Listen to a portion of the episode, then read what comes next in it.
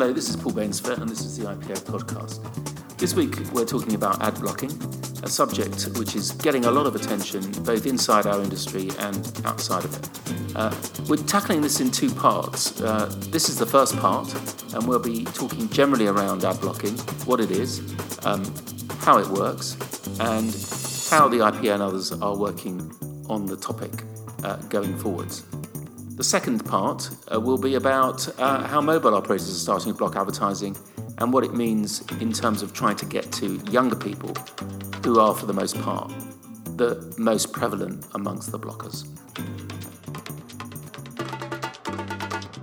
Well, here I am with Steve Chester, who's the Director of Innovation and Programs at the IAB, um, and something of an expert on ad blocking, which is the subject for today's conversation. Um, I'm also joined by Nigel Gwilliam, who's um, the IPA's consultant on, on media and, and digital in particular. Um, so ad blocking, um, we, it's been the sort of um, it's been the big the big thing of almost the last 12 months, I would say, um, and there's no doubt at all that more and more people are becoming concerned about it, particularly in advertising agencies. Um, and I, th- and I, I think today what we'd like to do is to talk to you, to you in particular, Steve, about your take on it and how concerned we should be because I, you know, one hears disturbing levels of uh, usage of ad blocking um, software, particularly in Europe and on mainland Europe or continental Europe. I think in Germany and France, it's, it's what would it be, thirty percent or Oh, yes, in those markets, thirty percent, and Greece thirty-eight. Thirty-eight percent in Greece, according yeah. to according to Adblock, and according to rather to to PageFair that published their annual report. Wow! So, and and I know America's fast. It's a fast-growing issue, although not they're perhaps a little bit behind, strangely, where we are in Europe. So, so let's just let's just kick off with what is ad blocking? Just for the anyone who's listening has who's still sort of not quite sure what, what it means. What, what how would you define it? What, what what is it? So ad blocking very simply is actually preventing the ad from even appearing on the page. Um, so the content largely remains undisturbed and looks exactly the same, but with without the ad being present. And this is mostly done through extensions for browsers. So it's, a, it's a, almost a piece of software, if you will, that you just download into your computer. Um, if you have a normal broadband connection, this will take maybe 15, 20 seconds. Um, it installs automatically in your browser and then you're blocking ads. So it's very, very quick for people to implement. Um, for mobile phones, uh, there are a variety of, of, methods. The most popular of recent has been apps that you can download from the App Store, and that will then block ads within browsers. But we're also seeing uh, some of these apps actually blocking ads within the app environment as well. So the app environment on mobile phones is not protected. So this, it sounds like Armageddon for um, advertisers and, and advertising agencies. It's certainly a challenge. I mean, we don't. Yes, it will be a challenge we need to address. I mean, there are many challenges which um, the IAB has worked with the IPA and ISBA to address over a number of years. Uh, most recently, viewability, brand safety, fraud. We always see a lot of excitement around these areas, uh, particularly not only from a B two B point of view, but B two C. And this is a, a business consumer issue. So we're seeing a lot of interest uh, from consumer trade, consumer and trade press alike. Um, and particularly for the press because it's, it's a real challenge for them actually transitioning traditional revenues to digital revenues has proved a challenge.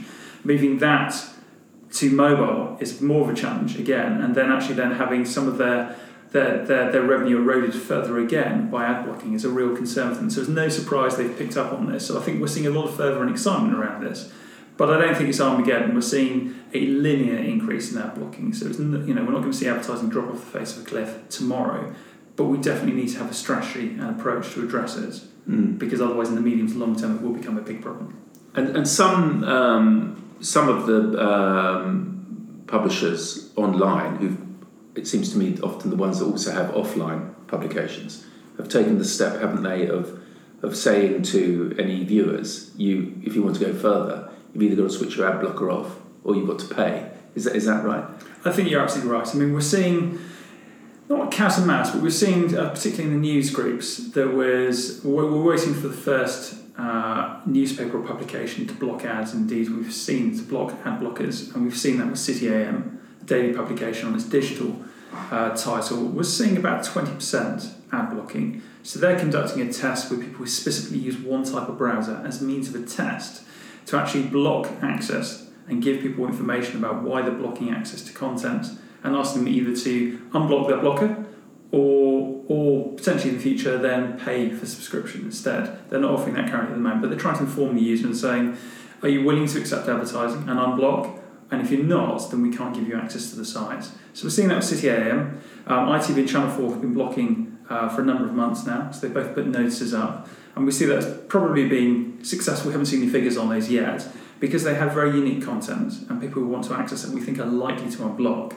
But for news and other content where it's more pervasive, um, certainly a bit more of a challenge we think for those publishers because there's already access points where they can actually get onto the internet for free and continue and have their ad blocker and access news. So would people be willing to unblock that or would they then transition to a competitor who's still offering free access and not having that block notice? That's the concern at the moment.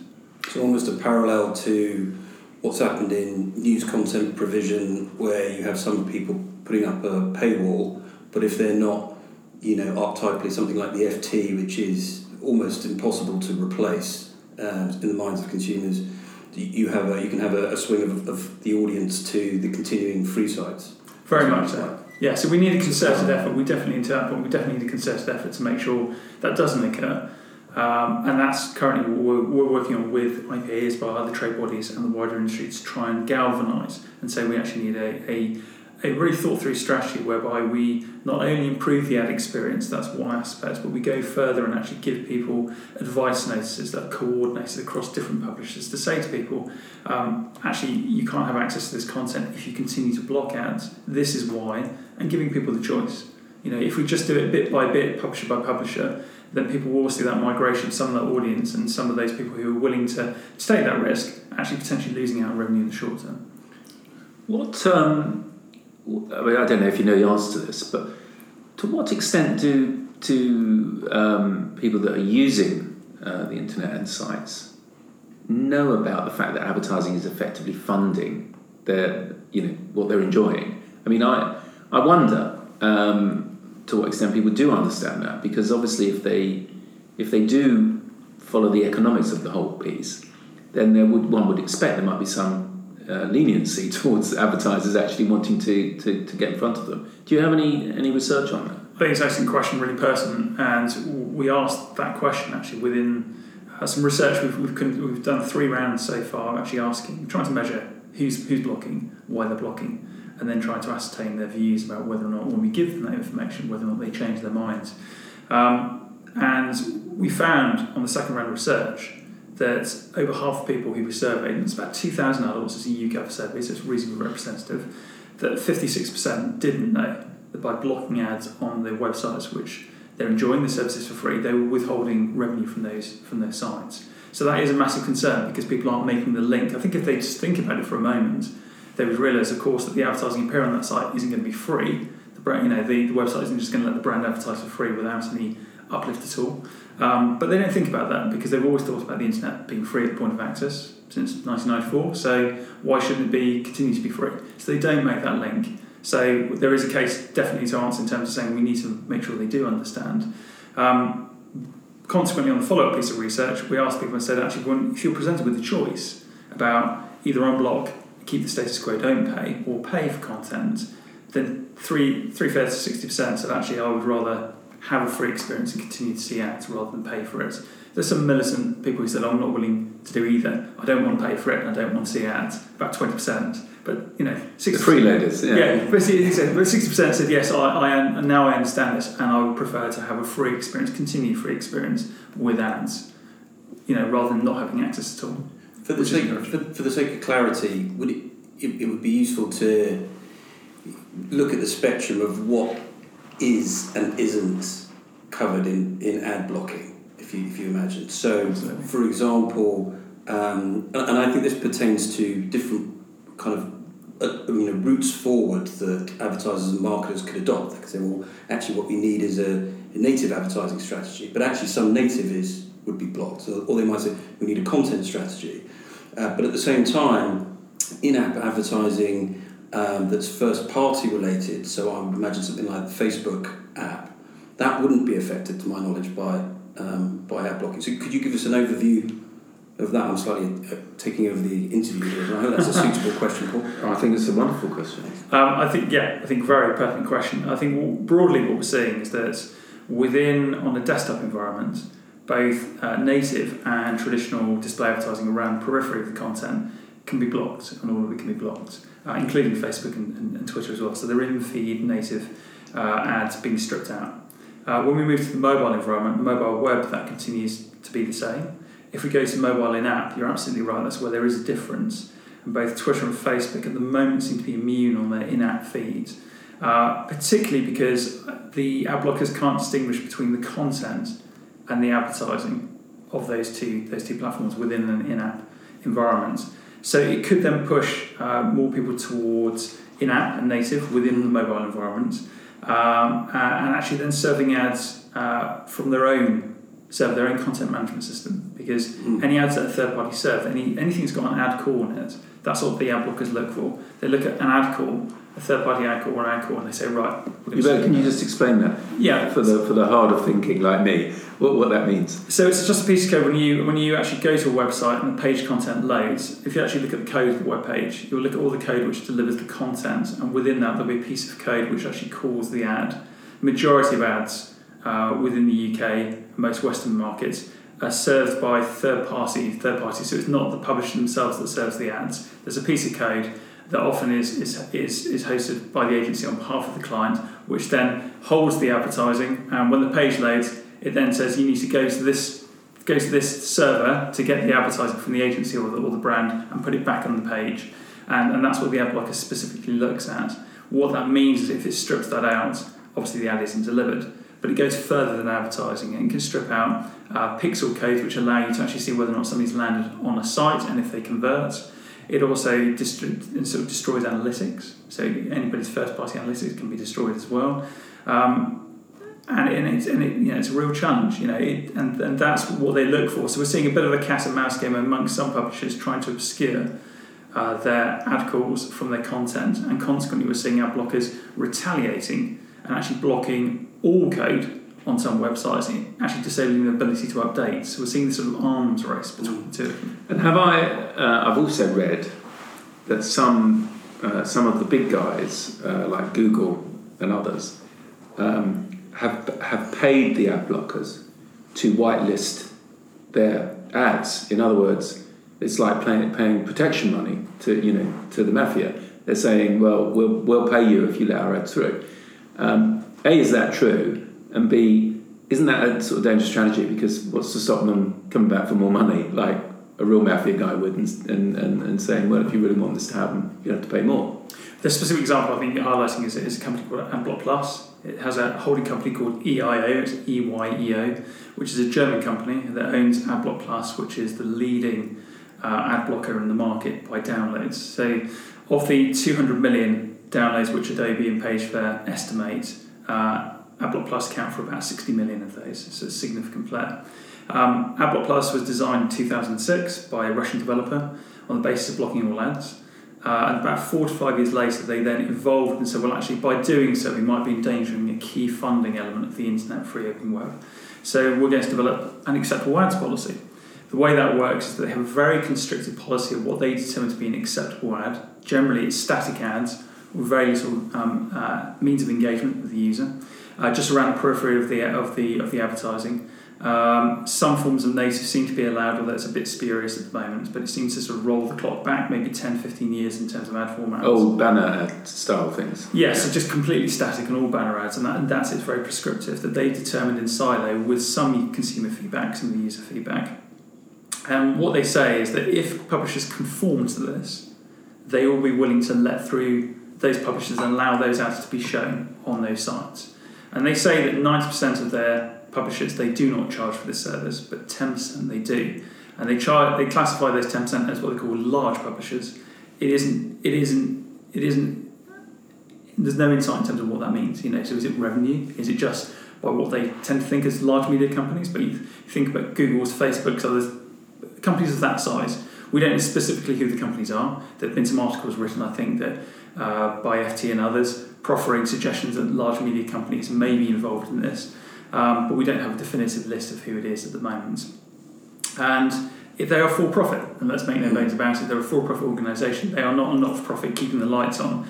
They are diverting publisher profits, and they're a for profit organisation, diverting and actually asking these publishers to pay. Now, for those those ones that, that do allegedly pay, it's a real challenge for them in that they have a significant portion of their audience potentially who are blocking but don't realise why, or, or you know the, the extent of it, what, what it means, um, and they may feel that they need to to then actually then engage with AdBlock Plus to actually then unblock those users. But we don't have any suggestions or data from those companies individually suggest they are have actually signed up to this. And so the FT there's a couple of FT articles that suggest large companies that may be part of this, and AdBlock Plus have neither confirmed nor denied. All we do know is typically the the revenue upside where they make their money is asking for is alleged 30% of the revenue they unblock, which is significant. So you know this is a money making scheme as well. They they, they put the consumer at the heart of this, but they're making money mm. from this one. So um, I want to talk a little bit about what this might mean for the actual type of advertising that, that is served, because um, there's a sort of ethics question, I suppose, around what kind of advertising you should be putting on the internet. Because if the consumer, forget about the middlemen and the companies that are making money out of this, if the consumer is saying, I don't want ads, that should be telling us as an industry the ads that we're serving, not exclusively, but by and large, are ads they, they do find irritating or too intrusive. So, do you think this will herald an era where we'll go more towards ads that are less intrusive, faster download, don't track you, all that kind of stuff? I mean, is that is that where this is heading? Do you think? Absolutely. I mean, there's no doubt about it that we, you know, all trade bodies, including the IB, obviously then push forward best practice. And in this case, it's about making sure that ads are relevant, that they're not intrusive, that they're quick to download. We are seeing, however, some things in play which um, slightly can slightly counter against that. I'll give you an example. Would be Adobe Flash um, has been unfortunately the target of, of hackers, and it's meant that that you know they've been very challenged, and that as soon as they develop and um, a it's an approach to try and stop that hacking, somebody else finds a loophole.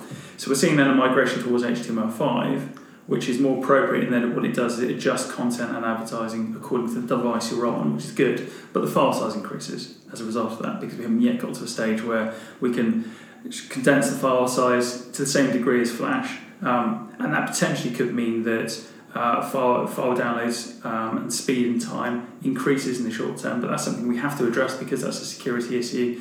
Um, and we need to move more towards HTML5. So um, in that case, we're actually seeing some things in play which are preventing um, moves in that arena. But the IAB has spearheaded an initiative called the uh, Lean Ads, where we're actually we're trying to then suggest uh, new ad standards uh, whereby we can make sure that those things are looked at so we can make sure that ads are light in file size, that they're encrypted because that's both important from a security point of view to avoid malware, security issues, but by encrypting it, it disables ad blockers' ability to block ads. Making sure that there's some kind of feedback loop for the consumer similar to ad choices, the blue icon that's used for retargeting ads and actually making sure that consumers have the ability to understand how their data is used and control it. And then non-intrusive, and that piece is on at the end, which is non-intrusive. What is non-intrusive? We're doing a bit of a deep dive and working close with the IPA, ISBA and others, and all of our members to say what does non-intrusive look like from a consumer point of view? What formats do we have? And where do we need to draw that line? And that work's taking place now with the ability to then roll those standards out next year as part of an education program towards consumers to say this is what advertising supports, but we abide by a strict set of guidelines. We are improving the experience, and particularly mobile is the place where I think we need to improve the experience because already we're seeing people highlighting saying, well, actually on a mobile environment, that actually affects people's back pocket because there aren't unli- there are unlimited data plans, but you have to pay a lot for them. Most people pay for that download, whereas on their broadband, tends to be more fixed. So we need to make sure that it limits the cost implication for the consumer. So they enjoy a free web, free open internet with free access to services, but they aren't inadvertently appear to be charged by downloading it. I mean that's a that's an interesting one in relation to uh, the CEO of EE's kind of interview at the weekend talking about uh, possibly looking at restricting ads. But, but before we just move on to that, mm. could you just expand a bit on the encryption, the E of the lean? Because you, you said so it's encrypted so that it can't be picked up by the ad blockers. Yeah, so that's one of the byproducts of it. So clearly, we we had uh, services like um, Yahoo in 2000 for Christmas 2014 was hit by a malware attack on its mail product via advertising shown within Yahoo Mail. Um, by encrypting that, and Yahoo's now encrypted their, their their Yahoo Mail and the ad calls within it, so the ads delivered in it are now encrypted. That helps to protect against malware. So one of the key benefits is it improves security, but one of the byproducts is, is you actually make it secure and encrypt it the ad blocker cannot see an encrypted ad call. So if they Right. can't see it, they can't block it. Right. So it, it's it's it's a benefit, a byproduct of it. So it's good practice, but we, we definitely want to promote it for, for all of the above Yeah, reasons. that's a pretty good byproduct. It is, and it's good. So it's um and you know we think that's again it's just a good approach and something that all people should do. You know, all publishers, all media industry do.